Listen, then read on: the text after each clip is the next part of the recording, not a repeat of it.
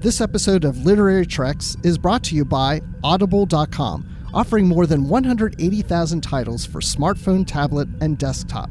To get a free audiobook of your choice and to help Trek FM at the same time, visit audibletrial.com slash trekfm. And also by Enterprise in Space, an international program of the nonprofit National Space Society.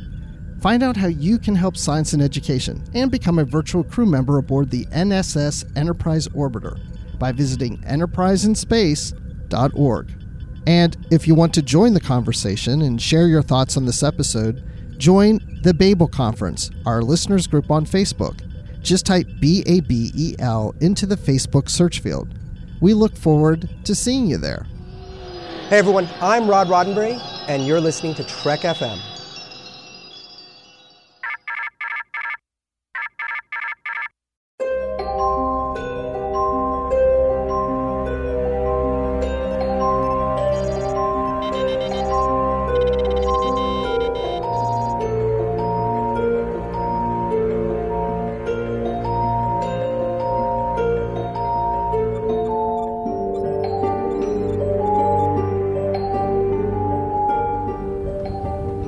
Taking all these books? I thought I'd take some light reading, in case I got bored. Welcome, everyone, to episode 270 of Literary Treks, your dedicated Star Trek books and comics show here on the Trek FM network. 270 episodes. That's pretty crazy. I haven't been here for all of them, but I've been here for a lot of them. And with me for a lot of them as well is Bruce Gibson, my co host. Bruce, how's it going today? Hey, I'm doing well. The thing is, you're right. You haven't been here for all of them. I have, but not as someone who's hosting the show, but I've listened to everyone since episode one. So I've been here for every single one of them. Well, I guess by that definition, so have I. So, uh, yeah. you know, it's funny, like, as a listener, even the episodes about books that I hadn't read, I still listened to. So, yeah, I don't know. D- were there were there episodes that you listened to where you hadn't read the book? Um, there may have been maybe one or two, but now that you mention it, I guess I'm kind of cheating because there are some books that I hadn't read that I didn't listen to the episode. I would listen to the news, but I wouldn't listen to the feature.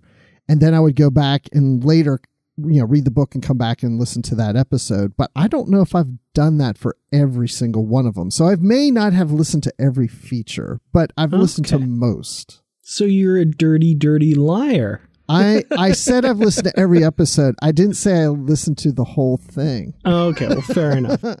Well, today on the feature, we are going to be talking about part two of the Gold Key Archives, Volume 5. Uh, these are the old Gold Key Star Trek comics. Uh, we reviewed the first three issues in Volume 5 last week, and this week we're reviewing the last three. But before that, we do have a new comic to review, and that is The Q Conflict, issue number four. So, each of these comics seems to have kind of showcased, uh, you know, m- centered more on a particular crew and uh, particular challenge that they have to overcome. And it seems that the challenge in this edition, this issue, is the prophets. So, Bruce, first of all, what did you think of this one? So out of the four that we've read so far, and this in this series, this would be my favorite one. I really Oh, like this one. Yeah, I mean the first one when we started, I thought uh, it's a little cheesy. Almost seems kind of like some cheesy fanfic in a way, bringing all the crews together with Q, and uh, I don't know. And then as we've gone along, it's like I've come to, you know, appreciate it and just enjoy it, enjoy it for what it was. But I loved this one because I think there was a little more focus on Picard and he had a scene with Guinan and we're kind of following him a little more and then it kind of transitions over to Sisko. But that same time, like you said, when it involves the prophets and Q is fighting with the prophets in a sense, or the alien wormholes, and there's even a debate: are they, you know, prophets or are they aliens? You know, I, I was really liking it. I, I loved. I don't. I don't want to say I loved this story, but I mean, I loved it compared to the other ones. Yeah, I really enjoyed this one as well. It felt like there were a few more of those character moments, like you said. It was really cool to see Guinan for sure. Um, and yeah, I like how each of the crews kind of has their own way of uh, fulfilling the requirements of this contest. Basically, Q says they have to, I think, get the prophet's attention, is kind of how he puts it. And each of them tries a different way. Um, Picard and the Enterprise, they, you know, they try firing on the wormhole, this low yield uh, deflector dish beam kind of thing. Uh, Sisko attempts to contact the prophets, like he, you know, usually does. Um, Janeway and her crew decide to use one of the orbs to try and talk to the prophets, specifically Kira. And Kirk, you know, being the brash, bold guy that he is, decides to take the Enterprise into the wormhole directly. And uh, some interesting uh, things we get out of this. Uh, I do love as soon as Kirk brings up Q, the prophets are like, what that guy ah!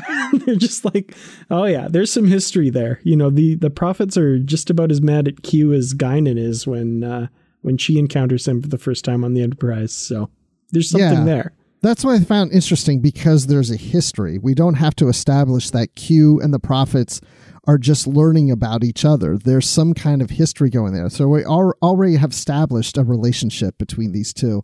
And so there's this conflict and this battle that's going on. And it makes sense that Q is now going to pick on them in this contest and they're just over it. Like, don't don't bring Q back into this. We've we've dealt with him before. We don't want to deal with him again. But since we do have to deal with him now, you know, we're going to go crazy nuts explosive ways that I've never seen a prophet do before. mm-hmm. And all of this kind of leads me to think uh, basically what some of the characters suspect as well that Q has uh, an ulterior motive in everything that he's doing here. I don't think this contest is just what it appears to be. He seems to kind of have his own ends here, and I, I think it has something to do with the prophets. I could be wrong, but it seems like he's got something else going on that uh, we're not sure of yet. It does seem like it's leading towards that. And I think another reason why I like this is because it's getting to that moment where it's like, okay, I think we're starting to reveal what the motivation is behind Q. We're getting to that point. There's something more going on here than just, oh, I want to do a contest between these crews. The other thing I like is the crew that is assigned to Kirk because Jadzia Dax is on that crew, and along with them is Worf. And this is the Worf from DS9 Worf, or he has since been on DS9. And this is, you know, the Jadzia before, I guess, maybe Worf joined DS9 because he makes a mm-hmm. comment that it's difficult to be around her. She doesn't seem to reflect that she had been married to Worf, where he knows he'd been married to Jadzia. Yeah, and it's actually funny because very shortly before it's brought up in the comic, I kind of wondered that, and you know, I, I think it's uh, it's subtle because what made me think of it is there's an earlier panel that just kind of shows both of them kind of near each other, and I was like, hey, wait a minute what's Worf going through with regards to this? And then sure enough, they bring it up later in the story. So kudos to them for, you know, giving us that situation and then following through with it, you know, making it realistic that there would be some mixed feelings there and what's going on with these characters. So that's really cool. The other thing I like about the crews is when it comes to Sisko, as you mentioned, he is going to try to reach out to the prophets in his way. And then with the Janeway crew, you had mentioned about uh, about Kira reaching out by through the orbs. And of course, now with Kirk's crew, you have Jadzia, who has experience with the wormhole. So, in those three crews, you have people who are experienced with the wormhole, and they all want to approach it differently. Yeah, it's it's really neat to see the different approaches, and uh, yeah, like you said, they're bringing that that previous experience they have to bear. It's kind of neat. You know, it it's taking it beyond just the oh cool. It's neat to see these characters together and doing things with crews that they wouldn't normally do things with, but actually using those characters to their full potential and in logical ways. I think that's that's excellent. And of the crews, the first crew we see really discussing how to approach this is the crew that has uh, that Jean Luc Picard has, and Odo is in that crew, and he's kind of educating them about what the prophets are versus the aliens and and that sort of thing. And then Spock uses, of course, his logic of things that they can do. So yeah, I mean, each DS9 crew person helps out in the situations. Mm-hmm. Definitely. So yeah, I think uh, I I really liked this issue. I don't know that it's my favorite. I don't know. It's kind of one of those things where it, it still feels like the middle piece, and I'm really wanting to see how it turns out before I really judge it. But I, I really enjoyed this one, and it made me excited for that next part. So uh, kudos to everybody involved in this. Yes, and it's not over because the last panel, there's, I won't say, but there's some other beings that are going to help out, I think. there are indeed. And uh, if you can't tell who they are from the faces, the costumes will certainly uh, let you know who they are. So, uh, really excited to see. Uh, I, I, I like both of those characters. So, anyway, I won't give any more away. to be continued. To be continued. Well, before we get to the feature, uh, we do want to pop over to the Babel conference like we do every week and take a look at some of the comments that our listeners have left on a recent episode of Literary Treks. In this case, episode number 268. Andy does the consonants, I do the vowels. That was our episode about Titan, the Red King. And uh, we had as a guest author Michael A. Martin for that episode. So, yeah, let's jump into the comments. And it starts with Frosty Winnipeg, who, with regards to the cover of the novel, says, Anyone else see Saul Goodman? And you know, until he had said that, I had not noticed. But if you look at the cover of the novel, The Red King, Leonard James Akaar, the uh, admiral, looks an awful lot like Saul Goodman from Breaking Bad and Better Call Saul. Uh, and now it's one of those things I cannot unsee it. yeah, this is a good call. Um, yeah, I saw it too as soon as Frosty said that. I was like, oh, look at that. And then I had to Google Saul Goodman just to see photos and compare. I was like, did they take an actual photo that I can find that they used for the template? And I didn't quite find it, but there were some that were fairly close. So I thought maybe they did. but no, this was this would have been this novel was before that. This cover. Oh yeah, yeah, and, so, and the picture they use is of uh, the High Teer Akaar from the episode Friday's Child, who's actually Leonard James Akaar's father. Uh, oh. So I think it's just a oh. coincidence, but it's a pretty darn good likeness. like yeah. they look a lot alike, and I never would have seen it if it hadn't have been pointed it out. Pointed out. Yeah, you know, and and the uh, and and Tuvok on the cover looks a lot like Tim Russ. Oh my goodness, he does. Um, you know, the, yeah.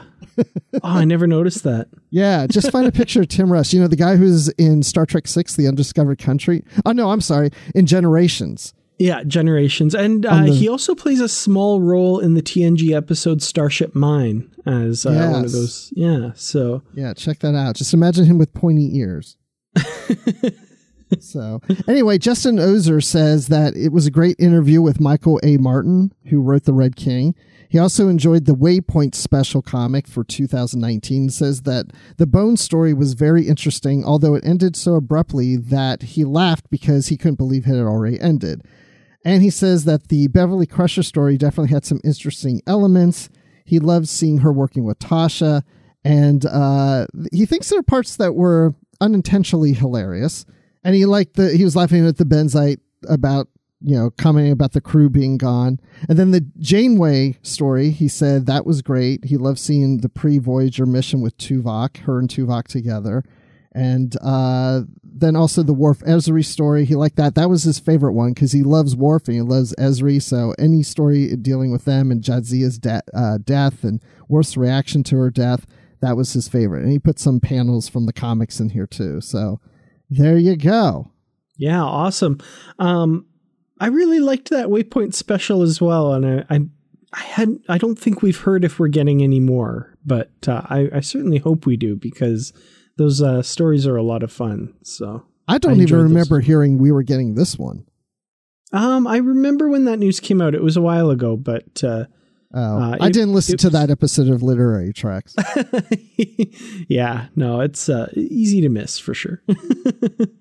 oh wow. well, what do you say we uh, jump over to the feature and f- wrap up our exploration of the weird and wonderful Star Trek Gold Key uh, issues in Volume Five of the Gold Key Archives? That sounds really groovy, man.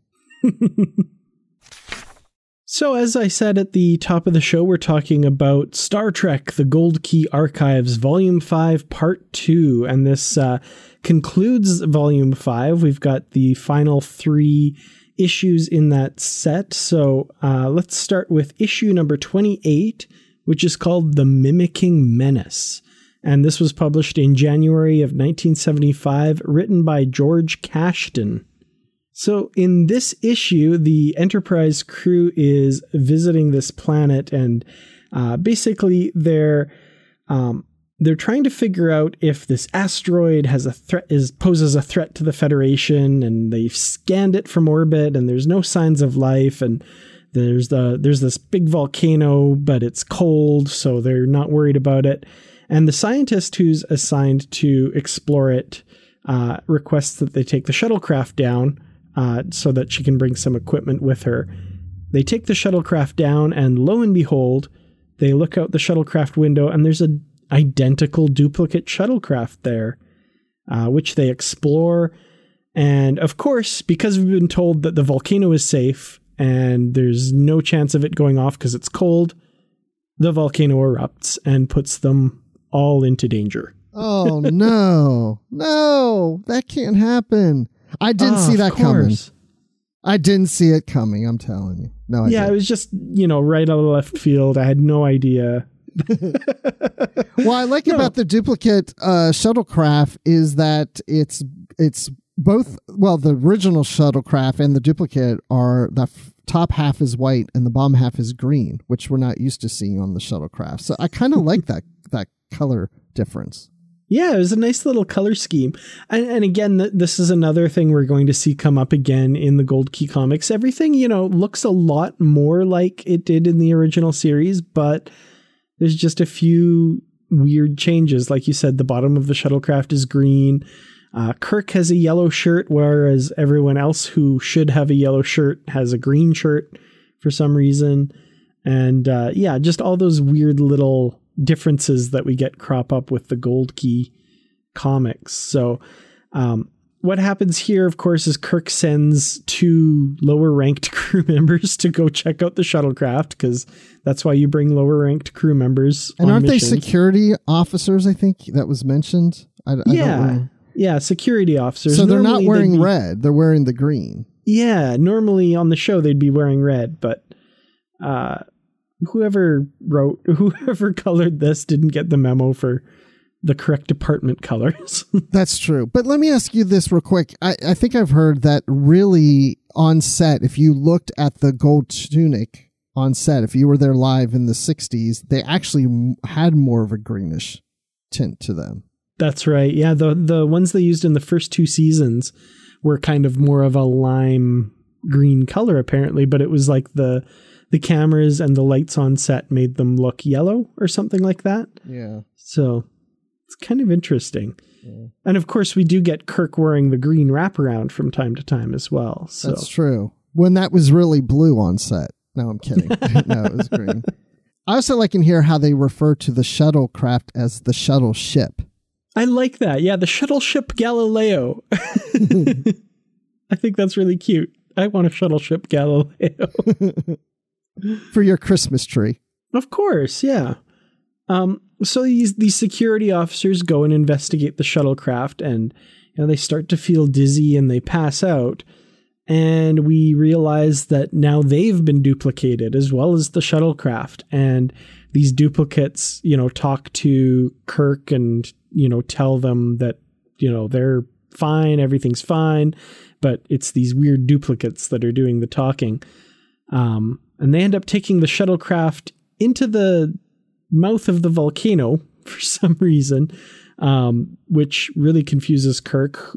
They're in the real shuttlecraft, which is been uh, kind of buried in not buried in lava, but pushed along by the lava coming down from the the mountains. So these shuttles are really uh, robust. I mean, to be able to withstand uh, lava from a volcano, that's pretty cool. Yeah, I had no idea that the shuttlecrafts could do that. I wish they would have realized that when they did Into Darkness. Yeah. Oh man, that would have been. They could have gone would've been really right helpful. in there and saved Spock. They didn't have to try to beam him. They just could have gone down there and said, "Spock, get on board. We can't, you know, nothing will hurt the shuttlecraft because the, you know, it's lava resistant." Yeah, exactly. so yeah, like I said, they take this duplicate shuttle into the volcano, and it's clear there's you know something mysterious there. Um, and you know, basically, Kirk and them have to kind of investigate and figure out what's going on, and we get shenanigans with duplicate Kirks, duplicate Spocks, and we get the eventually. well, no, we never even- get a duplicate Spock. Oh, that's true. They do try to duplicate Spock, but because he's just generally awesome, they're unable to do it. He gets away in time, kind of thing. And uh, I actually kind of like that because they underestimate Spock. Basically, they duplicate everyone. They're like, oh, there's just that one guy left. This will be easy. We'll go get him.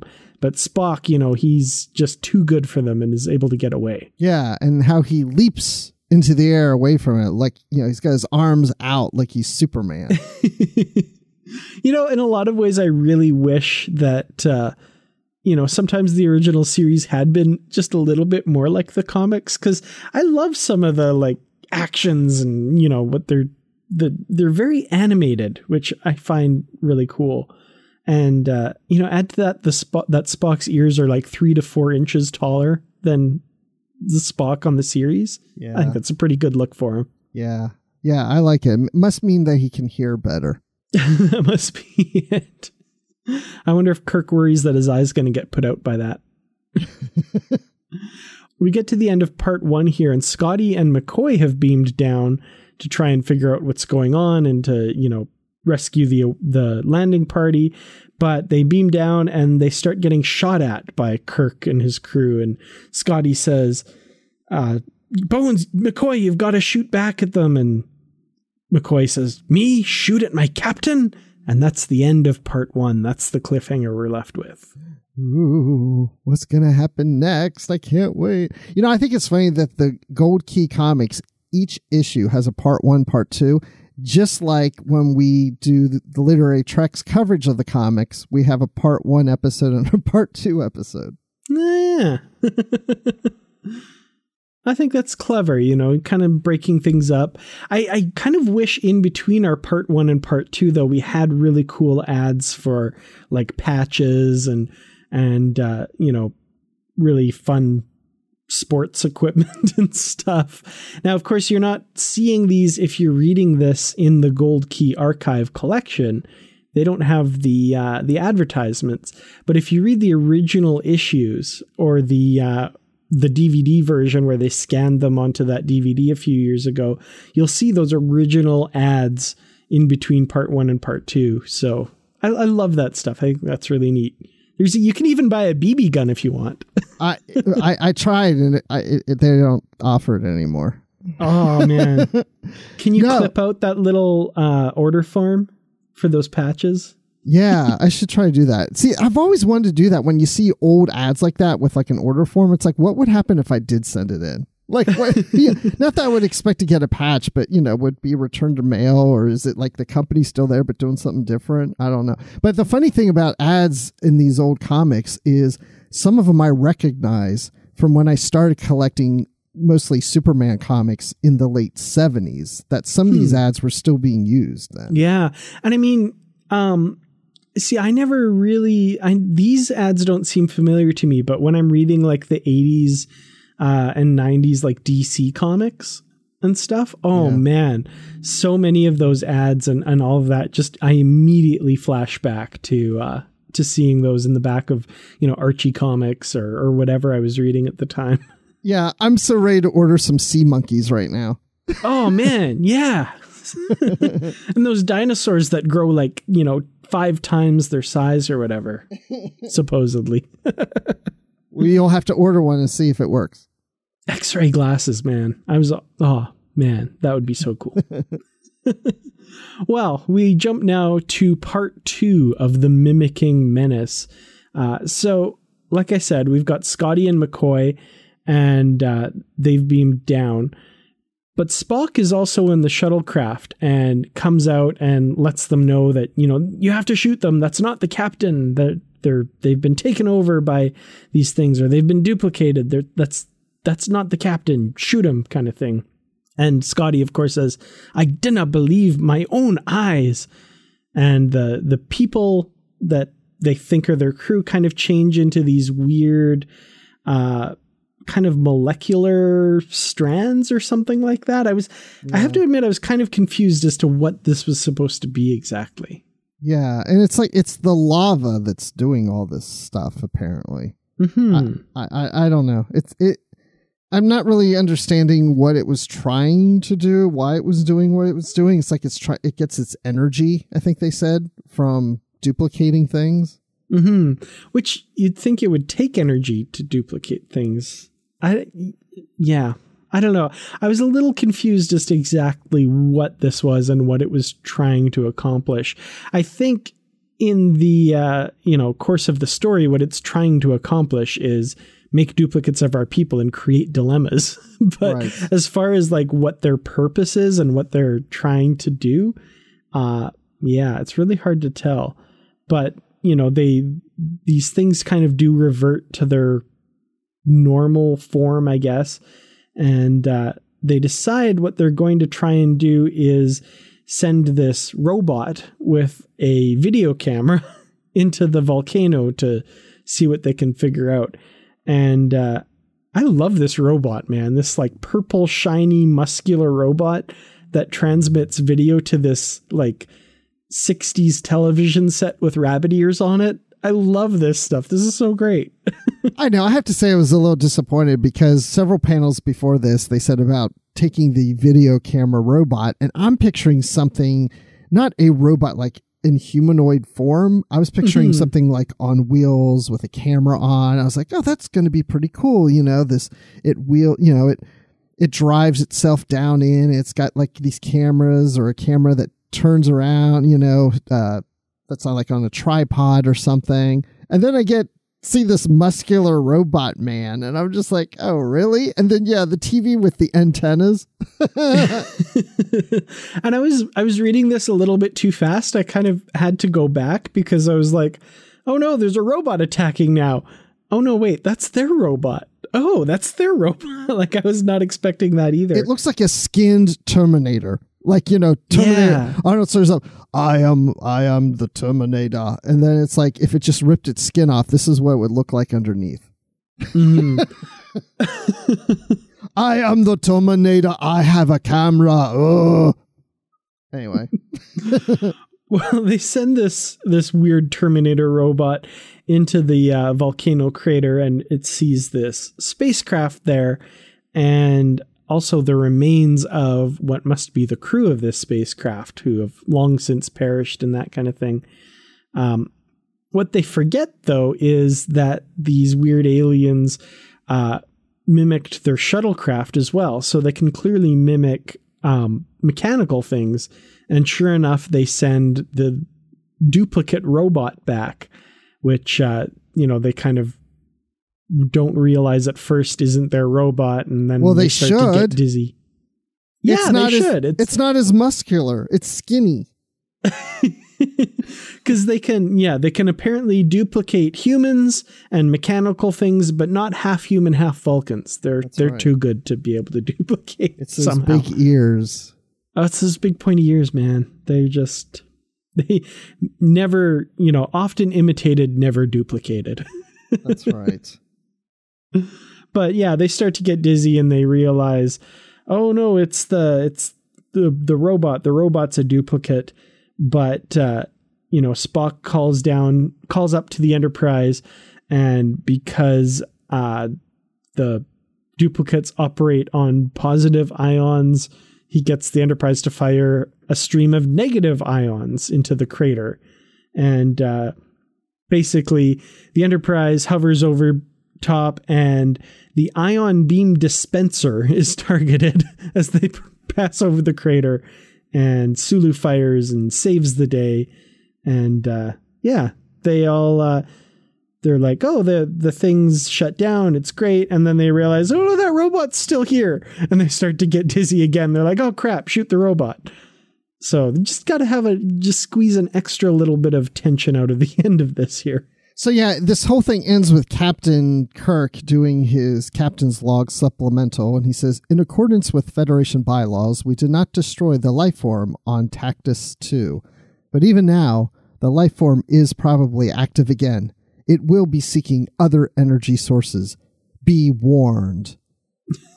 so the thing is, they need to put some kind of communication in orbit there, alerting others not to come down because this life force is going to duplicate things. Like, I guess why I'm wondering when that ended, I was like, well, what are they going to do? I mean, they're, they're they escaped this life form, but yeah, there's got to be some kind of warning.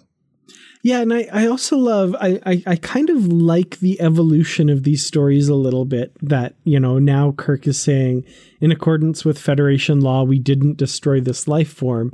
But, you know, in a much earlier issue of the Gold Key comics, you know, there's these plants that were growing and overtaking this planet, and we've got to destroy them all. And they, these, you know, sentient plants, and they bombard them from orbit and burn them all to the ground. So they're learning, you know, yes. got to leave things alive. But yeah, like they should leave some kind of warning for future space travelers, you would assume. And I assume that they did. I, yeah. I don't know. because it sounds like he's at least telling the Federation, like he's recording this in his log and and telling the Federation, you know, oh, beware of this. So maybe, uh, you know, like the the Star Trek authors joke that there's a Starfleet Corps of Engineers ship that always just follows the Enterprise around cleaning up its messes. Maybe they're the ones dropping the beacons and and you know fixing things up here. That's what it is for sure. Yeah. And then that's a whole nother adventure because then they start getting duplicated because they accidentally had to go down for some reason. there you go. It's just, you know, it's not the Enterprise, so it's not as exciting. We don't follow those adventures for some reason. So I just wonder this being is more self contained in and around this volcano. So you could beam down to other parts of the planet and be okay, or the asteroid, that is, beam down to that other parts and you'd probably be all right. I'm assuming. I assume so. This kind of does suffer from something that happens in a lot of Star Trek episodes too, is that this whole planet is kind of reduced to this one little area that, you know, where the threat is or something. I know, I hate see, that. Yeah, we don't see any else anywhere else on the planet. Like in the original series that happened all the time too. It was like the entire planet is like this village and these 10 guys. yeah, I never liked that. That always bothered me. I mean, mm-hmm. sure, sometimes that could happen, but it just seemed like every planet it's got you know one ruler and one set of people and in one location. It's like, well, what about the rest of the planet? Yeah, exactly. So, yeah, yeah. I don't know. I what did you think of this one? Like overall, like story wise, and and the threat and how it turned out and stuff. I mean, I thought it was okay. It wasn't like too crazy weird. Like I wasn't rolling my eyes necessarily. Mm-hmm. Um, I mean, it was an interesting story. I mean, at first I was just wondering about the duplications. I was a little confused at first. I was like, wait, wait, what's going on? What are those little white things with lines connecting? And then it made sense as I kept going. But I mean, yeah, it was all right. What'd you think? Yeah, I'm I'm kind of with you on that. I'm just kind of like I wasn't, you know, really into the story. I wasn't it, it just kind of like, oh, it's a little confusing. I'm not sure what's going on, but okay, they're getting duplicated and uh yeah, I don't know. I don't know that it really made sense in the end what the the enemy ended up being and how it worked, but uh yeah, it was just kind of okay. Yeah. I I think that's yeah, that's okay. All right. Well, uh, let's go on to the next issue, which is issue number 30. Uh, oddly enough, because issue number 29, uh, as it was published back in the day, was actually a repeat of issue number one, which was The Planet of No Return. So, uh, you know, it was re released again as, uh, as issue number 29 with different cover art. I got to say, if I was a completionist back in the day, I, I don't know if this was a common thing that comics did all the time back then, but I would have been a little cheesed off at that. Went to spend my hard earned money on a new comic, and it's just the same as, you know, number one in my collection. Was this something that you've encountered before? Or? I've never, I don't re- recall anything like this happening before. I'm sure it has, uh, but I'm not aware of anything in any kind of comic line. But again, I'm, I'm sure back then it certainly it happened more than this time. I just wonder why it happened. I don't know if it was a conscious effort to say, oh, we'll repeat one, or, you know, was it a budget thing where they were like, you know, we, you know, we have to cut budget, so we can't pay artists and and writers for another issue, so we're just going to repeat an issue. Was there some? But we still of, want the income from it for that Yeah. month, kind of thing. Yeah. yeah. Or was there a, uh, like some kind of writer strike, artist strike going on at the time? You know, or it just uh, who knows? Or maybe they were just running behind, and they're like, "We're not going to be done in time to get you know issue twenty nine out on stands." Okay, well we'll repeat one. That'll give you more time to get issues thirty and thirty one going. You know, so I don't know. I just was curious. You know, I feel like something had happened. I don't think it was just a, well, we're at number 29. Pull out number one. We're going to do it again. Yeah. Yeah, and uh, looking at the list of issues, they do do it a few more times down the line as well, which is interesting. So, uh, yeah. Presuming, yeah, so that could be. I think that's probably more likely budget reasons. yeah, I mean, it makes sense. Everything would come down to money for sure. so instead, yeah, we skip now to issue number 30, which is a new issue. And this one is called Death of a Star. And the first thing that jumped out at me looking at the very first page of this is the words death and star are in bright red and Ava is in black. So if you just look at it, it looks like it says Star Trek Death Star. Oh my gosh, And I was does. like, ooh, crossover. I didn't even think about that. I didn't even notice that, but you're right. It does. It, re- yeah, Death Star. Well, unfortunately, uh, it is not a crossover with Star Wars, not least of which is because this was published in May of 1975, which is still two years before Star Wars hits theaters. Uh, and it was written by Alan Moniz. Moniz? Moniz? I'm not sure. Money, money, monies, monies. I like it. That's how I'm saying it from now on. but yeah, so in this issue, um, they're you know investigating the final death throes of a star called Isis, uh, and it's going to go supernova and and blow up, and you know all the cool stuff that a star does, but as they're settling in to observe it do its thing, uh, Sulu detects life forms on one of the planets orbiting the star, Isis 3. So they're, you know, kind of in panic mode and oh my goodness, we need to check out these life forms and and you know, they're all going to die if we don't uh if we don't do something and and go make sure that, you know, nothing's going to happen to them. Okay, yeah. So uh, I'm just going to say this now. Uh, There starts to be this repeating theme between different issues, and I'll point it out even more so when we get to 31. But these comics seem to really focus on the exploring strange new worlds and new civilizations. They really hone in on doing just that and all these issues. It's, it seems to always be the Enterprise approaches a planet, an asteroid, whatever.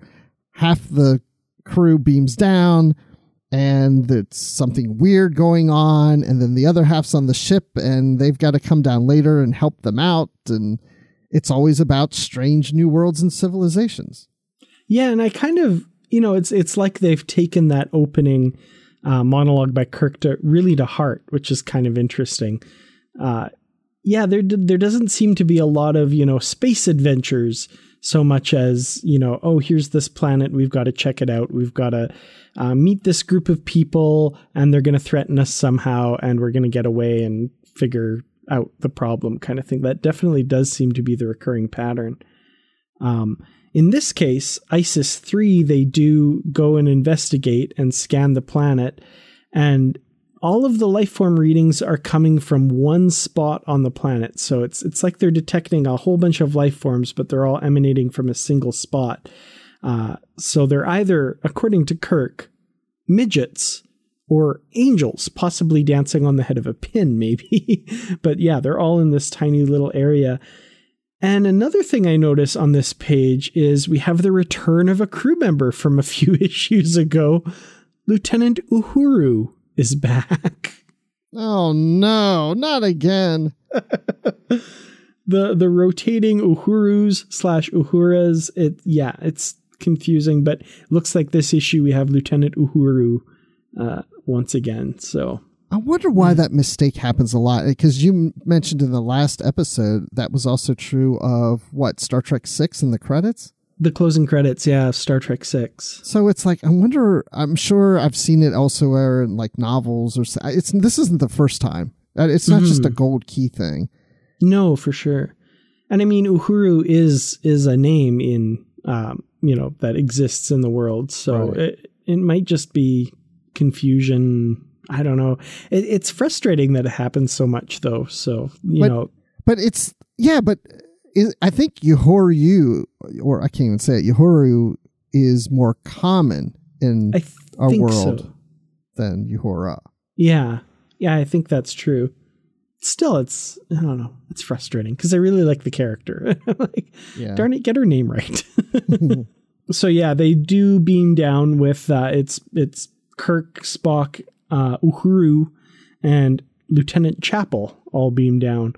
And they're not down there very long before uh, they start getting zapped by lightning and you know the the plants kind of start to rearrange themselves to create paths and block them off from other areas so they really start to feel like they're getting herded in a particular direction and i just want to highlight this one shot we get of um, the four of them getting attacked by these this lightning, and I'm loving the sound effects. We have pizzazz, fazang, and pizzowie. yes, it's I, I very like much pizzazz. like that's my favorite. pizzazz. It's very uh, Batman like from the '60s series, mm-hmm. but that was based on comics like this. Oh, exactly. Yeah. Um, and I, you know, we don't talk a ton about the artwork in these because, you know, they're they're very similar uh, from issue to issue. It's kind of uh, you say the gold key uh, look. People kind of all know what you're talking about, but you know, I actually kind of want to highlight like some of the artwork in this is really really good with uh, the figures and and how they move and the all that kind of stuff. And this shot of the four of them all getting zapped with lightning you know i like how each of them are in a different pose and you know uhura's kind of falling forward and spock's kind of twisting around and kirk's throwing his arm over his face. Like, there's some really great artwork in these that i you know i don't think we we give it enough praise for that I almost want to take that panel and remove all the lightning and the pizzazz and all that stuff out of there and just put them in a disco room and it would almost look like they're dancing. Yeah, it's just a Star Trek dance party. Like Kirk's practically dabbing. exactly. That's what I was just thinking. oh, I love it. I love it. So yeah, this the lightning and the plants and stuff, they're kind of hurting them in this one direction. And they they find what looks like kind of a big temple, and indeed Spock says it appears to be a religious temple, and uh, you know it kind of looks like a, a, temple to the sun is what they're talking about, and you know I think we can kind of guess where this is going because the star coincidentally or not, I don't know, is named Isis, and this planet is called Isis 3. I mean, I think we kind of know where this is going, right? Yes, Almighty Isis. Yes, for sure. um, and the other thing about this, and this is where I'm getting to the repetitiveness or the same type of theme that's going on, because we talked about a couple issues ago in our last episode when they went to more of like an ancient Japanese planet and mm-hmm. Spock goes through the jungles or the woods or whatever and finds this construction, this building in the middle of nowhere. This is like the same thing. They go through the jungles and there's this building in the middle of nowhere. It's like the same type of thing. There's yeah, there's a lot of these themes and and and things that keep coming up and um I feel like they almost kind of come in chunks because I remember when we were talking about previous issues in in different episodes, there'd be like you know, there's a ruler who wants to take over the entire world or something like that. Like there was just a bunch of issues that all kind of dealt with that. And, you know, there seems to be just these repetitions that come up and maybe there's just different phases that these stories go through that the writers start to feel is a good idea and they kind of almost kind of mine it to death and then move on to something else. I don't know. It's it's definitely feels that way though for sure. But I also feel that over time they're trying to take this a little more seriously. They're trying mm-hmm. to make it more Star Trek and and and I don't think there's any kind of lesson to be learned from these, it, but there's more of a looking at a society and how it runs differently and how things are. It is the strange new world thing again. You know, it's like it's really about you know it's similar to our society, but yet different. Mm-hmm. Yeah, it definitely skews more towards the like, let's have an adventure and overcome a threat rather than, you know, morality tale or something like that. Um, I like what you said about it taking itself more seriously. Like, we don't get the, you know, galloping galaxies and stuff that we got in the earlier issues. Um, you know, at, at times, some of the language is a little bit goofy, but not at those same levels that it was in the first few issues. So yeah, they're they're really kind of settling into this more um, taking itself seriously, like you said.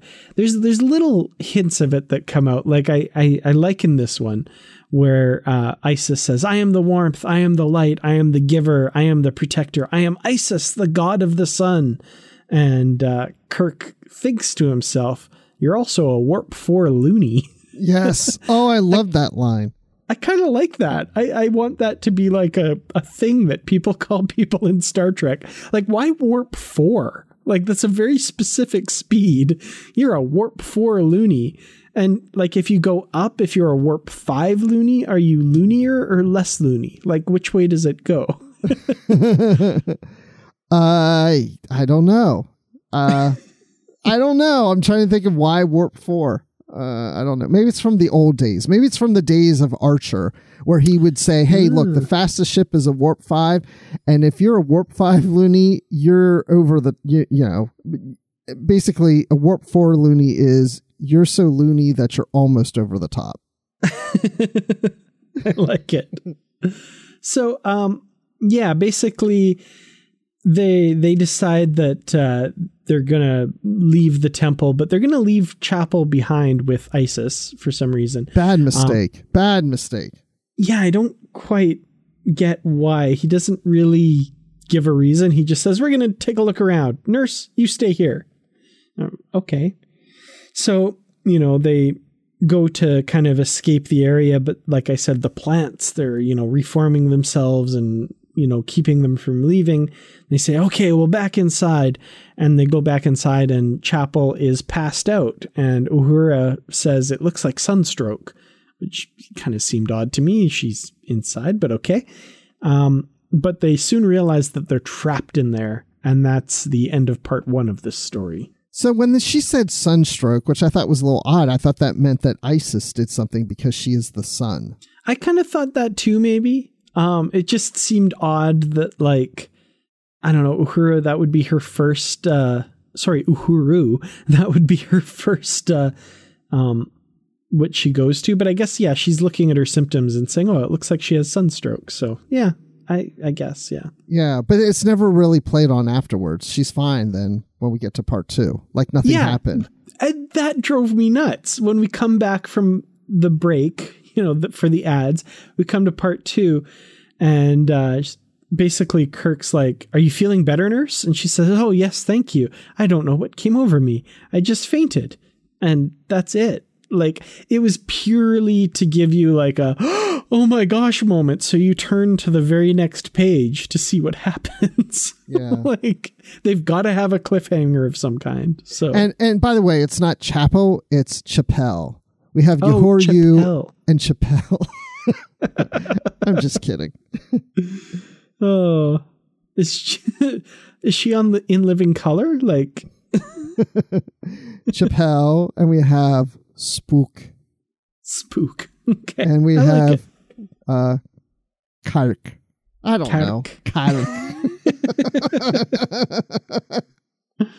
Oh, awesome. So yeah, we we also do get a glimpse of, you know, happenings on the Enterprise and you know, they're they're trying to reach the captain and they they can't they don't know what's wrong, but they can't get in touch with the captain. But um, back on the planet they're you know, trying to uh, figure out a way out of the the temple out of this area and uh basically trying to help ISIS and, and figure out what's going on here and you know they they obviously still don't really believe that she's ISIS, but you know we kind of get a bit of backstory because they access this uh, history these history tapes. Spock calls them history tapes, but they're apparently telepathic because we see uh, what's hap- what happened to this civilization. Kirk kind of sees it in his head. Um, they transmit the information to him, so they learn all the that. backstory. I did think that was really cool. I like the idea of like a memory archive like that. Yeah. And I like how the artist shows that with like this little glow happening on their foreheads. And then you see the next panel where it's showing the image kind of coming out of that glow. I mean, that's not that's not what physically is happening, but it's showing you that there's you know that glow it's like you know something's being transmitted into their forehead and in through that they're seeing these visions Yeah, so through these visions they get like the history of of this race of people um and kind of see ISIS's history and and all that kind of stuff. And it kind of they're talking to ISIS and figuring out what's going on and it's basically what it comes down to is she is the star that's going supernova. Is that right? Because I was a little bit confused towards at the towards the end here, but I don't know. Yeah, what did I you think- think of that? the, I think this old woman is the sun. So the sun is going supernova and the sun is dying, and somehow the sun has projected her down there to relate to them and to talk to them. Um, because they mentioned later, like you know, can a sun, you know, sentient being, can it just is it alive? Hmm And so it's almost as if like it was projecting into this temple its consciousness, its soul to talk to them. But it's really the sun dying, not the old woman. And just as the sun's kind of dying, it ends up saving the crew and, and sending them back to the Enterprise. But the Enterprise is kind of too close as the sun explodes, but they get saved because they get put into some sort of space pocket, as Scotty says. And it seems that ISIS saves them and and keeps them from being destroyed.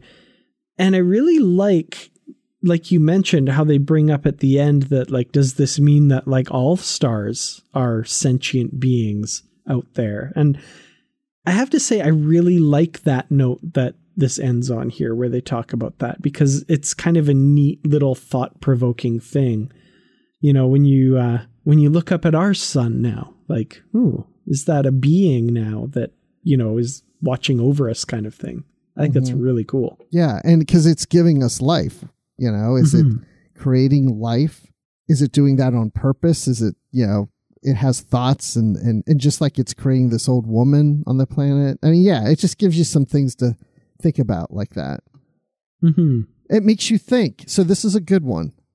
Yeah, I, I actually really ended up liking this story. With you know a little bit of confusion as to what's going on while I was reading it, but you know by the end I'm like kind of giving that, huh? You know that's cool. What a neat idea. Yeah. And just to point out, if you look back on uh it's like the third to the last page, this is the part where I was a little confused because they somehow the crew that's down the planet just appears on the ship and they don't know how that happened.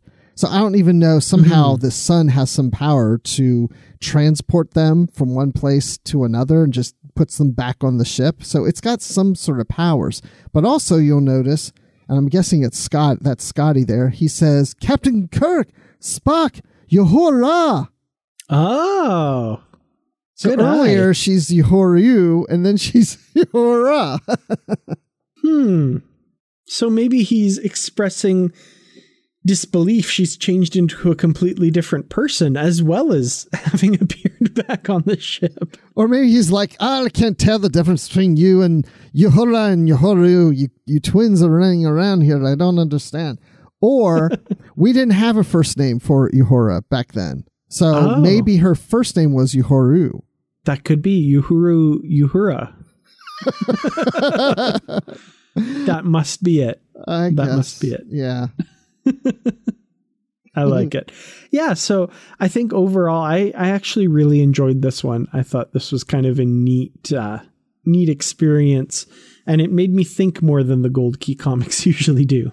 Yeah, I agree. No, I like this one. And we learned about the civilization on the planet and about the sun. It's very mystical. If anything, I'm really starting to pick up on the fact that these these stories are starting to feel like they could work as like an Indiana Jones type of adventure in a sense, where you have like an archaeologist or a team of people on Earth that go to some, you know, obscure continent or island on Earth and they're running into all these different types of civilizations, you know, Mhm. because they don't feel in some ways so alien. It's more mystic because a lot of them are humanoid. Yeah, that's true. I, I think like in the last issue we talked about some comparisons to Gulliver's Travels and like right. yeah, I can I can definitely see that. and the fact that we're seeing things that look like earth type temples like you know whether from you know egypt or from japan or just different parts of earth that we're seeing in these to me these adventures feel like adventures that could be p- taking place in some strange continent that you know no one's ever been to that's been hidden in the oceans and and these explorers go and they're visiting different parts of it and running to all these different weird things that are going on. You almost could call it lost. You know? I mean lost the show lost wasn't quite like that but the idea of that island being hidden it kind of reminds me of like those type of adventures. And i think there was a lot of comics back then that had that kind of theme to it and this is just kind of picking up on that. Yeah, that's a good thought. Yeah, it makes a lot of sense.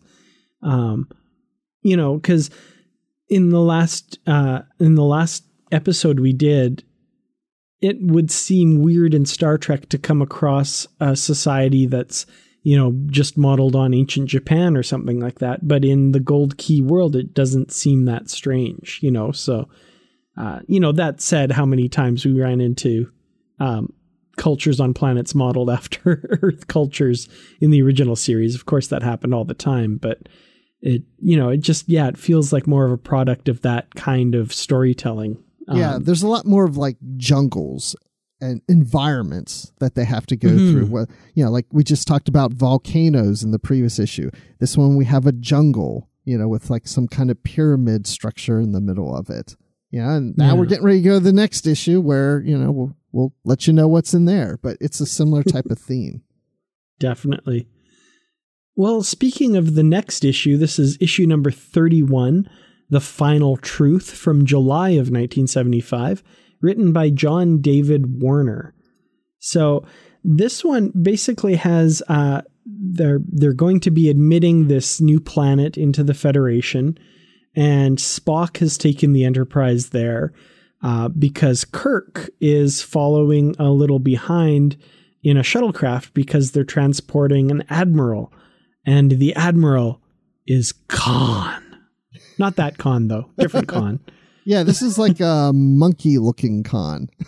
Yeah, and uh, they do give his full name at some point, don't they? I can't remember, but i don't remember he's because Spock says he has been regrettably detained escorting Starfleet Admiral Talon Khan from Starbase in the shuttlecraft. So uh, that's why they're separated. So Spock and, and crew are on this one planet, which is uh, called Quodar, and um, Kirk and the shuttlecraft, which is being piloted by Chekov, uh, they get hit by a freak cosmic storm, and they end up crashing on this other planet. uh, into this kind of luckily like soft kind of mossy surface so they don't uh, they don't get damaged too hard but uh, it turns out that this planet is uh, kind of under a totalitarian regime of scientists i guess that that capture people or something like that the the the planet that Spock is on, they have a history with these guys, and basically anybody who goes there is, you know, placed under uh, arrest or they're detained by this group, and and you know for nefarious purposes. So not good. No, and what I like about this and the way th- uh, the characters are introduced is this admiral is not what you typically think of when you think of an admiral in the Federation or Starfleet. I'm not even sure if he's part of Starfleet because they do mention that he never like went through the ranks of Starfleet. Like he came Yeah. in in a different manner. So I think of him more as like some kind of Federation, almost like an ambassador, but he's an admiral. And and Mhm. so he Which is weird because yeah, Spock says Starfleet Admiral Talon Kahn, but he definitely is like he's he's wearing this weird purple number that seems to incorporate some kind of speedo. yeah. So he doesn't really. Yeah, he's not in a uniform. He doesn't see of like a Starfleet uniform. He doesn't really. We've never seen this type of species before. Not to say that you know they aren't members of the Federation, but even Kirk says you're an administrative admiral and you have little experience in the field because this guy doesn't know what to do. Oh, we should do. We should just go this way. We should d- attack them. We should do whatever you know. And they're like, no, I'm the one with field experience. So you got to think, you know, well, how did he get into this position? you Mhm. know and so uh, yeah i mean he might be a starfleet admiral but not in the sense that we think of starfleet admirals and then even on this planet there's this man that they're dealing with that looks like lex luthor from superman going back to my superman roots here of comics Oh yeah. And yeah, so this guy is kind of giving the history of uh, the people of this other planet, and they're called the Tristians. And uh, they used to have a peaceful society, and they traded with them and all that sort of stuff.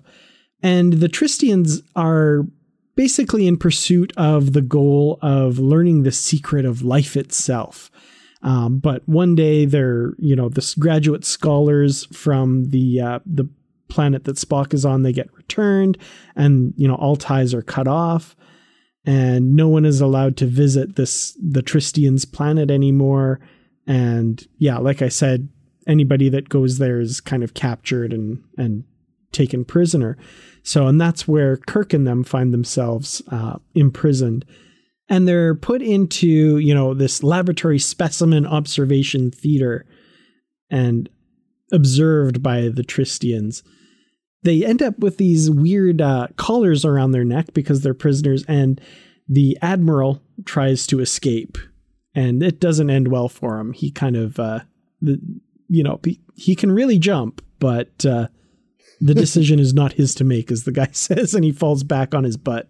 Just like a lot of admirals they're doing the wrong thing Yeah, it's it's really the gold key version of the Badmiral, which is kind of interesting. yeah So, what are you thinking so far at, at this point in the story? I was actually very intrigued by this. I like the whole idea that there was these two planets that got along real well, and one sends scholars to the other one, and then they're sent back. And there's this rift, and the planet that sent the scholars have no idea what the what the issue is. And so I was Mhm. very curious to know what's going on. What why why would they turn on them? And you know, if they if these people visit was it uh try whatever it was i mean i don't know i just i just thought it was uh, a little interesting what do you think I'm I'm kind of into it as well. I'm liking how many different elements are being introduced. It feels a little bit more uh, complicated than the typical Gold Key story. You've got, like I said, the, the Admiral. You've got these two planets. You've got um, basically talking about international relations between the two of them, which is kind of cool. It's Yeah. not something that's explored a lot. And something that I thought was funny on the planet Quodar, they have this ruler that we don't see. Uh, and the, the ruler is called Arama. And we only ever see like this Lex Luthor looking guy who's kind of the second in command. And Bones makes this uh, comment uh, because, you know, they're the the leaders deciding to leave the others stranded. They're not going to authorize a rescue mission of some kind. Bones says, "It wouldn't surprise me if Arama turned out to be a Vulcan."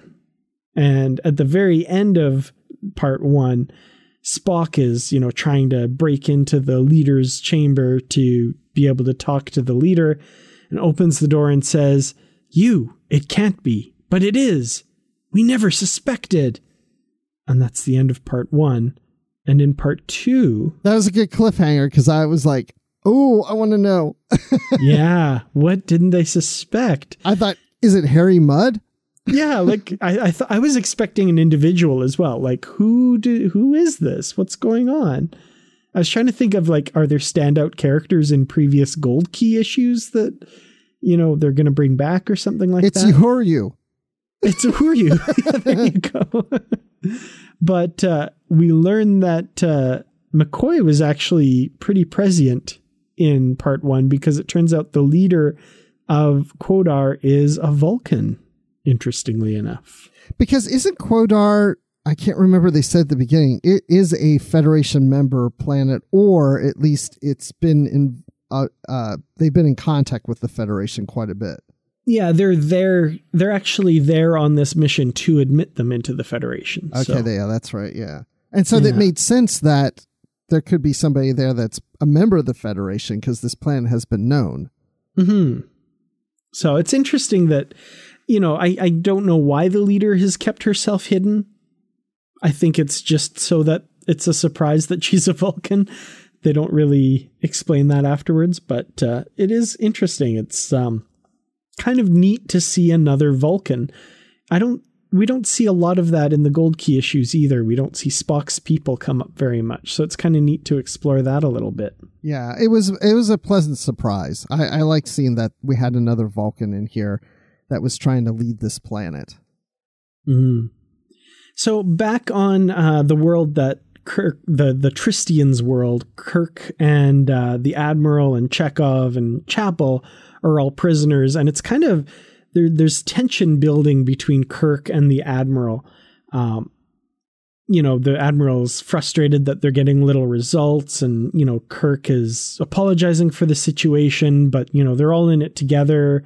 They need to try and figure this out, but it's clear the Admiral's pretty ticked about everything that's going on. Yeah, I, this admiral's kind of piece of work, but yeah, the gold Right. key admiral, like you said, that's exactly what it is. Because everything Kirk wants to do, no, we're just gonna go this way. No, I'm gonna go look. I'm gonna try this. You know, it gets Mhm. old after a while. But I feel like that way about a lot of admirals.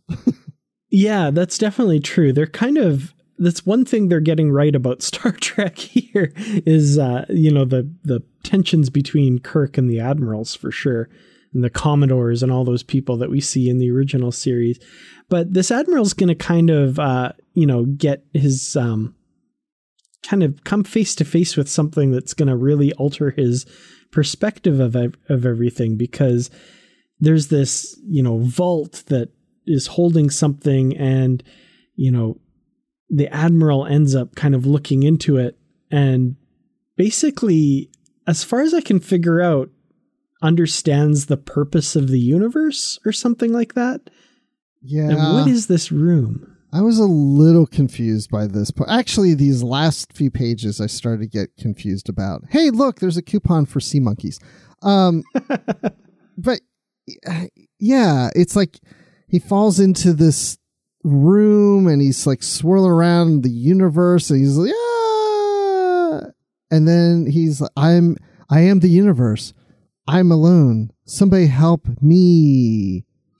and then something about you know, no, uh, like there's this voice, you know, this is Tonar's doing. No, let us hope that what he saw didn't permanently damage his brain.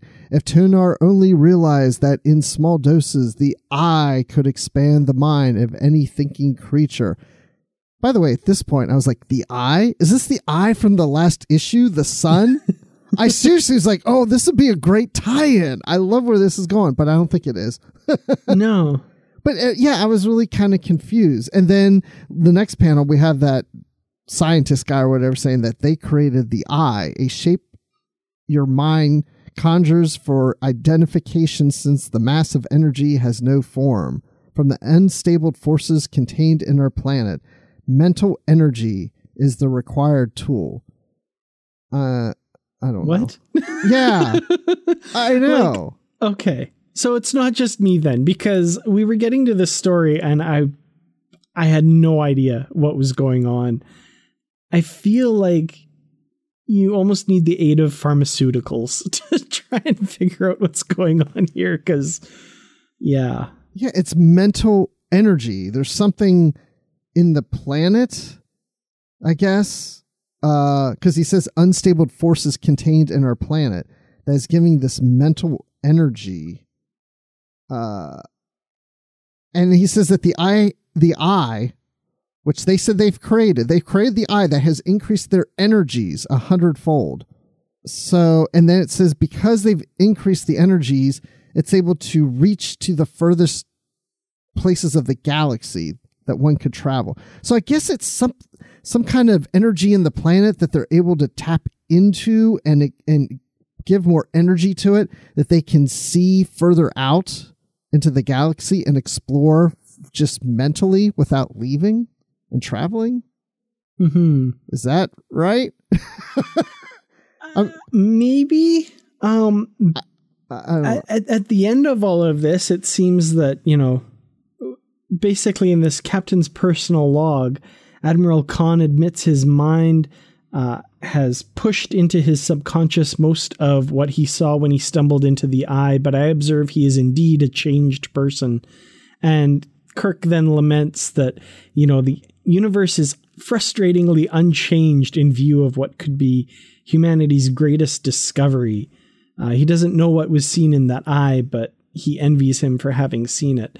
Well, I read this comic and I don't know what he saw in the eye either. like, I don't. It. it I, I'm. Yeah. I don't know. I feel like the author is really trying to tell us something, but I just don't know what it is.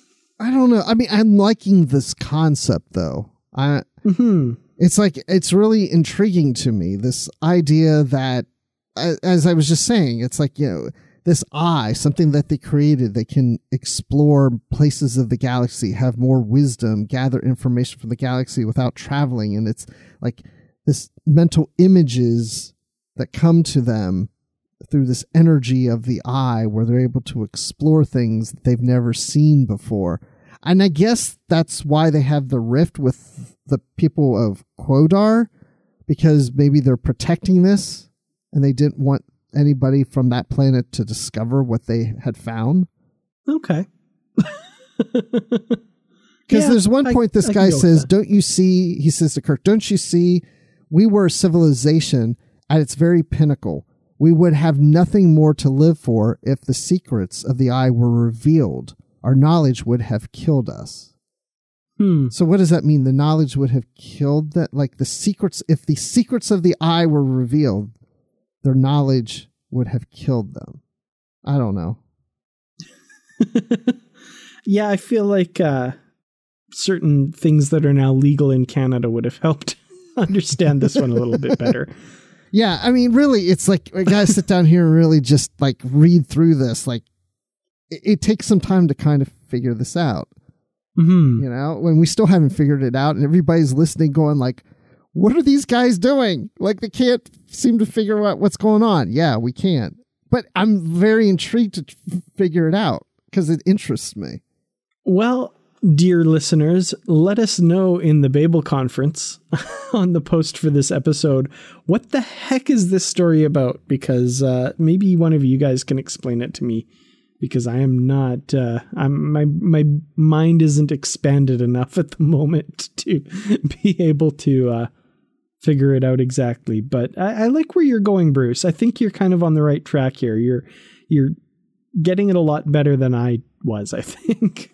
I don't know. I, I'm still reading it, you know, just, you know, even Kirk's like talking to this guy and he's like, you know, you're short sighted, vain enough that you believe the universe is that finite, or is your real motive that your fear the idea that your race's entire lifestyle will be totally changed? Like, I don't know. I'm still lost. Forget. I'm not going to try to figure it out anymore. I got to go to bed. I, I'll do it in the morning when I wake up when I'm fresh.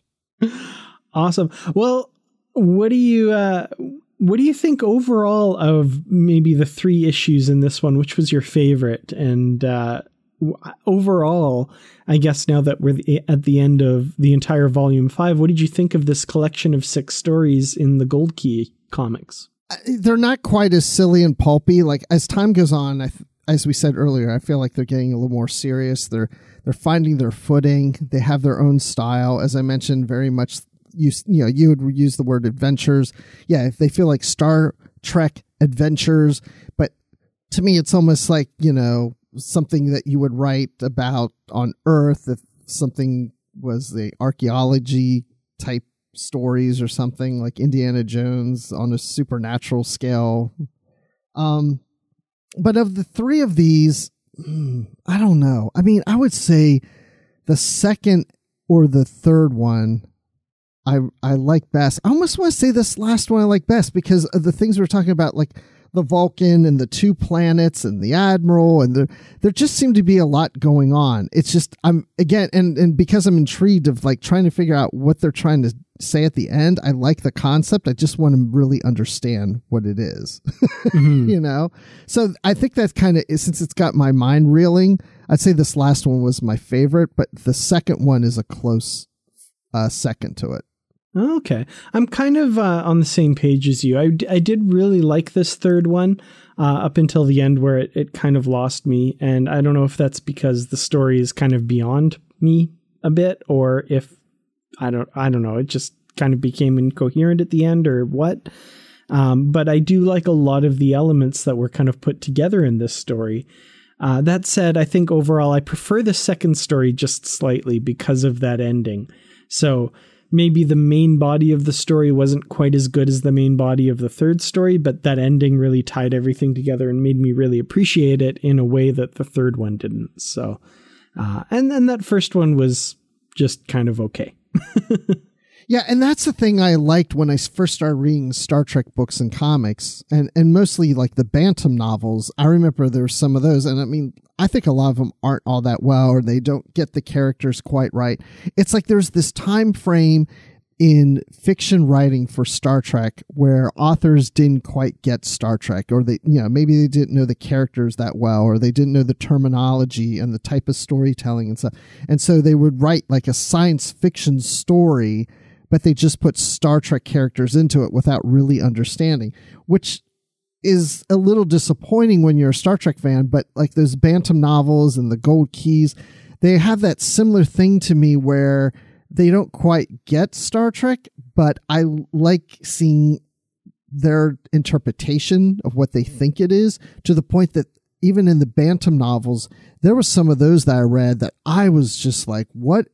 I'm confused, like this ending part and I would spend so much time trying to figure out what it is because it was very strange. You know, there was just a lot of strange elements to it that I had to stop and like reread, go back and try to figure out what is this object they're talking about or what's this creature doing to their minds. And, and I just, I, I like that idea of just trying to figure it out, you know? Because mm. it's hmm. I like the idea of things being really off and weird that takes me time to really figure it out because to me that's what it's like if you were going to go out into space it's not going to seem as natural as what we're used to on this planet it's going to take some time to look at something and go that is so different because it's so off my world that it's hard for me to comprehend that's an interesting thought i kind of like that um to me, I, I feel like, and and Brandon Shea Mutala would probably not like me to say this, but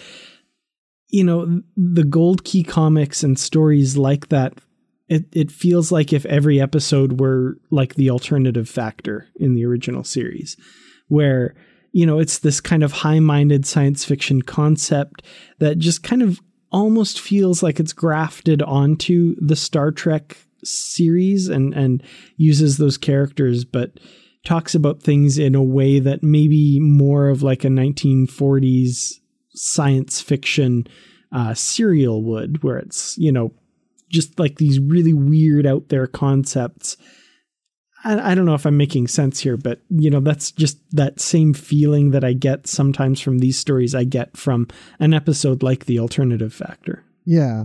Well, and I, this isn't a criticism of the more current novels, but I do feel most Star Trek novels and comics deal less with the weird and the supernatural mm-hmm. and more with more political commentary in a sense you know or intrigue between cultures that we're familiar with like oh this is now what's going on with the romulans and the romulans are are dealing with something that has some relation to the Klingons and you know how do we fit on you know as the Federation fit in with that and help the situation in the galaxy? And even the you know, like Deep Space Nine for example you know you're dealing with the Bajorans and the Cardassians and yes you have the wormhole and you know so that's a little supernatural and stuff but not things that are just so like very weird and like I can't even comprehend what that thing might even look like or that being looks like because they're not humanoid.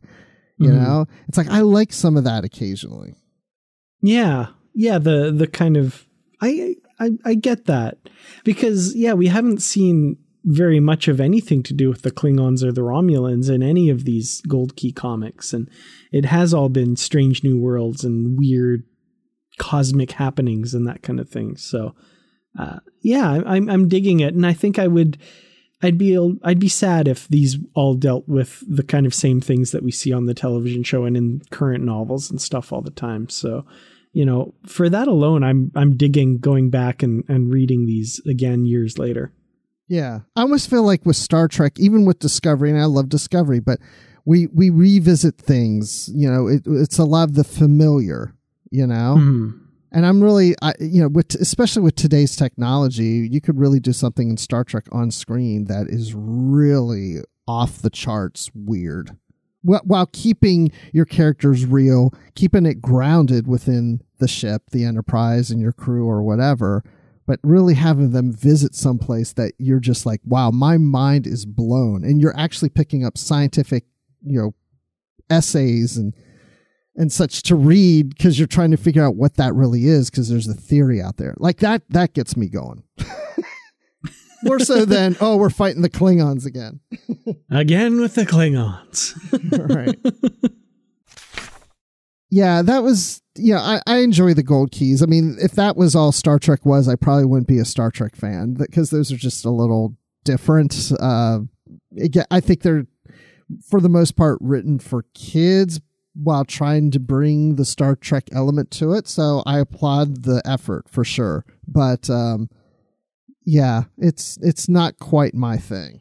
Yeah, I like what you said about if this is all Star Trek was, it feels like it would just be yet another in that line of, you know, thrilling adventures in space type stuff. And uh, I like that Star Trek has grown past this and become something else. But it's also an interesting alternate look at the Star Trek that might have been, which is kind of cool. Yeah. And I mean, actually, if you took some of these concepts and put them on screen, it might be kind of fun. I mean, I might really like it. The it, the medium of the comic book for Star Trek to me is very limiting. Um, you know, in a novel, you really go deeper into the character's thoughts and motivations, and you spend more time on it. So it really builds on it and you know the TV series, you know they kind of build on the characters and the stories. I feel like play out a little better. The comic, a lot of times, I feel the comics are a little rushed. So sometimes you read a comic and you feel like something's missing, or we didn't really get a lot of detail on that, and that's something I always miss with the comics when it comes to Star Trek. Definitely. Well, it's been a lot of fun talking about weird space monsters and crazy world leaders and something called the Eye today that I still don't get. But it's not the only thing we've been discussing on the network. So here's a quick look at some of the other things you may have missed elsewhere on Trek FM. Previously on Trek.fm, literary treks. I, I really like that concept of Titan being an extremely diverse ship because yeah, like like you say, you know, we see mostly either humans or aliens who look like humans or have, you know, forehead appliances and that sort of thing. So to really get to stretch that and show us something new and different, I think is really cool. Standard Orbit. Pike he was like a pseudo father figure to Kirk in the Kelvin timeline, which might have been a little on the nose because he's like he, the previous captain is the father figure of the new captain. But I understood why they did it, you know, for story efficiency, and and I did really buy their bond. You know, Bruce Greenwood and Chris Pine. I bought that bond. Earl Grey. There's a line where Deanna says to O'Brien, I think it is, um, Mhm. "Oh, is that the same as a, a super string? He's like, oh no no and no. he's like, no, no, no, they're completely different. it's totally different. Uh-huh. Yeah. Obviously. The Orb. One of the things I was just really struck by is just the way in which this episode is so relevant today. And part of that has been the unfortunate way in which our culture has changed for the worse. Um, to see this happen in, in much more regularity of people jumping on something and jumping on things, even though they may not have all of the information, but believing something to be true, even without all the pieces of evidence to actually make it true. And that's what else is happening on Trek.fm. So check out all of these shows and join the conversation about your favorite corner of the Star Trek universe and beyond. You'll find us wherever you get your podcasts. If you're an Apple user, be sure to hit the subscribe button in Apple Podcasts on iPhone, iPad. Oh, wait, there's i again. I. Oh. Yeah, see? It's everywhere. iPhone, iPad, or Apple TV. There's no i in that. Or the desktop iTunes app to get the latest episodes as soon as they are published. And please leave us a star rating and written review. And if you're not an Apple user, we've got you covered as well. You can find our shows on Google Play, Stitcher, SoundCloud, Windows Phone, Spreaker, TuneIn, YouTube, in most third party apps, and you can stream and download the MP3 file from our website or grab the RSS link. And if you'd like to help us keep all of our shows coming to you each week, you can become a patron of the network on Patreon. Just visit patreon.com slash trekfm. That's P-A-T-R-E-O-N dot com slash trekfm to get all of the details. Perks include early access to episodes, exclusive content, producer credits, and more, and those are all available through our special patrons website, Patron Zone. It requires a great deal of money to produce, host, and distribute these shows each month. We really appreciate any support you can give us and hope you'll join the team. Again, you'll find all the details at patreon.com slash trekfm. We'd love to hear your thoughts on today's show, and there are many ways you can do that. The best place to join the larger conversation is the Babel Conference. It's our listeners group on Facebook. Just type Babel, B A B E L, into the search field on Facebook, and it should come right up. And if you'd like to send us an email, you can use the form on our website at trek.fm slash contact. Choose to send to a show and select literary treks, and that will come right to us. And you can find the network on Twitter at TrekFM and on Facebook at facebook.com slash trekfm. And special for literary treks, we have a group on Goodreads. And there we have bookshelves with all of our previously covered books, as well as a currently reading section so you know what's coming up for future shows. Thanks, Bruce, for updating that when I don't remember to, by the way. Plus, there are great conversations happening about all of the books and comics. Just search for Literary Treks on Goodreads and click Join Group. We'd like to thank Norman C. Lao, Ken Tripp, Greg Rozier, Brandon Mutala, Justin Oser, and Jeffery Harlan for their support of the Trek FM network and for being associate producers for Literary Treks as well. Now, Bruce, when you're not staring into the eye and coming out all a changed man for some reason, none of us really understand why, where can we find you? I can see the whole universe, the whole galaxy right now. And within that, I can see that I am in Twitter land where I'm known as Admiral underscore Rex. But I can also see myself in another universe called Live from the Edge. When a Discovery episode comes out, we do a live show the next day with Brandy Jacola or Jacula, whatever she wants to be called at that moment. And then we have another universe called the Star Wars universe, where we have the Star Wars Report podcast playing online, but I haven't been on the last couple episodes. But don't worry, I'll make an appearance again someday in that universe. But for now, in this universe, I find myself in the Babel conference where I always am, where I can see Dan across from me. And I want to ask Dan, Dan, Where can people find you when you're not suffering from a sunstroke when you meet the eye in the temple? Well, man, I, I felt like I was going to be out there for a while, but I, I, I feel fine now. I don't know what came over me. Oh, that's so strange. I'm totally back to normal now. I'm glad you stuck around to find out what happened to me, though. That was really important. Well, that's uh, your definition of normal, but okay. well, you can find me being my definition of normal on Twitter. I'm at Kertrats. That's K E R T R A T S. You can also find me on youtube.com slash Kertrats Productions, where I make videos mostly about Star Trek. Who am I kidding? They're all about Star Trek. I don't like talking about anything else. And you can also find me on facebook.com slash Kertrats Productions, and of course in the Babel Conference. Well, thank you all so much for listening, and until next time, live long and read on. You call that light reading? To each his own, number one.